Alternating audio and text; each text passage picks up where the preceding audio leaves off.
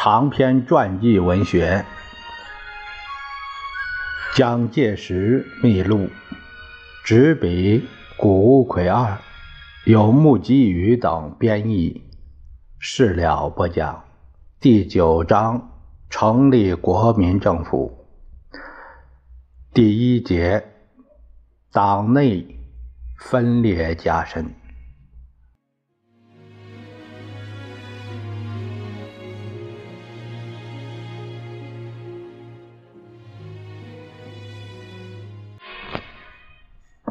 由于东征凑攻，国民政府得以巩固了出师北伐、统一全国的根据地。中华民国国民政府正式成立于第二次东征之前的一九二五年七月一日，汪兆铭就任国民政府主席及军事委员会主席，独占。政军领导地位，但在他的背后，则是来自苏联的政治顾问鲍罗廷。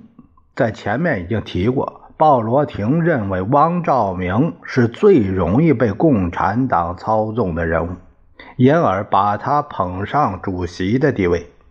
因之，鲍罗廷得以在党政各方面发挥极大影响。掩护共产分子跳梁的篡窃活动，国民党员的不满情绪为之日益高涨。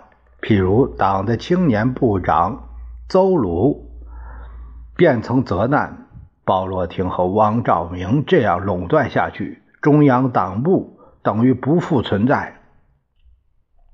邹鲁兼任广东大学校长。为防青年学生们被共产主义所诱惑，曾在校内散发反共传单。于是，共产党分子借此诋毁广东大学士反革命大本营。过去在孙文领导下团结一致，是为国民革命奋斗的中国国民党，由于共党分子的分化工作而出现了裂痕，并逐渐扩大。在这样的情势之下，于八月二十日发生了廖仲恺被暗杀事件，而共产党分子则利用此事件制造了政治问题。这一天，八月二十日，这天上午九时五十分，廖仲恺为出席中央执行委员会，在到达中央党部之际，在大门前遭暴徒阻击，受到重伤。当被护送广东大学医院，旋即不治身亡，终年四十八岁。凶手陈顺则被当场击毙。呜呼！总理逝世未半载，而先生突死于凶徒之阻击，是由慈父见背，而道又杀其长兄。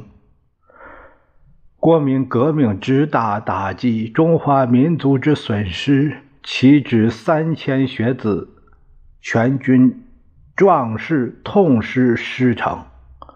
这是蒋介石在《记廖党代表文》一九二五年八月这里面的一段话。廖仲恺是自打一九零五年。中国革命同盟会组成以来，在二十年间追随孙文生死与共的革命同志，在孙文与岳飞会谈之后，与岳飞同行飞往日本。对孙文所倡导的联俄容共政策虽然有所理解，根本不是共产主义者。他在国民政府成立之际就任财政部长，在孙文逝世之后的国民党内。实是一位重要的人物。廖仲恺之惨遭不幸，使国民党与国民政府受到很大冲击。政府下令各机关下半旗三天，所有公职人员都佩戴黑纱一星期之外。问题在对廖案的处理。国民政府党中央军事委员会在廖案发生之后，立即为调查本案组织了特别委员会，派汪兆铭、许崇智、蒋介石三人为委员。特别委员会于八月二十五日下令拘捕胡一生、林之勉、朱卓文三人。胡一生是党内另一个重要人物胡汉民，他的堂弟。胡汉民当时任国民政府外交部长，他是为反共团体革命纪念会和文华堂的领导分子，平时对于混进国民党内的共党分子批评严厉，反对廖仲恺的容共方针。林之勉是美国华侨出身，曾任孙文的秘书工作。也是革命纪念会的领导人之一。据情报，在廖案发生不久之前，他曾与朱卓文等谈到，非杀死廖仲恺不可。朱卓文则是孙文在檀香会组织兴中会以来的老同志，为凶手陈顺所使用的手枪之所有人，嫌疑最重。被缉捕的三人之中，胡一生与朱卓文潜匿无踪，林之勉一人就在。林之勉指称廖仲恺是共产党，他不应该做国民政府的官吏，所以要推倒他。虽然只认对于廖仲恺怀有敌意，但却坚决表示与犯行无关。至于胡一生，则于逃抵上海后发表告国内外同志书，也否认与凶案有关。还有朱卓文，在继续逃亡一年之后，发表致海内外同志书，声称廖仲恺骤遭阻击，是为民众最后之裁判。其后即隐姓埋名，及至1936年，使化名朱元鼎，兼任广东省中山县。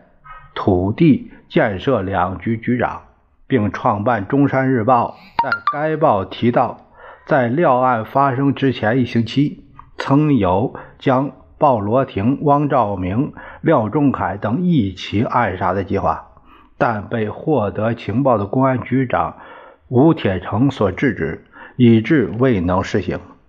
结果，直到今天，廖案真相仍未能大白于世。而为凶犯陈顺独自下手的可能性甚大。至于在上述三人之中，除朱卓文由于和陈顺有关联而难卸责任之外，并没有发现胡一生、林之勉与凶案有关。问题对廖案本身的真相如何？并不相干，可是却造成了重大的政治事件。八月三十一日，黄埔军校举行追悼廖党代表大会，蒋介石对学生演讲说：“不要忘了，我们学校里，我们党军里，没有什么共产派和反共产派，完全以三民主义为中心，完成国民革命。”以后要使廖先生死在地下瞑目，只有努力奋斗，达到廖先生生前的愿望。蒋介石的意识是在小于大家，不要因为廖案而扩大了党内分裂的伤口。可是事态则正是循着所担心的途径在发展下去，这就是视廖仲恺为亲共者的共产分子们利用他的被害。大做其文章，阴谋达到削弱国民党内反共势力的政治目的。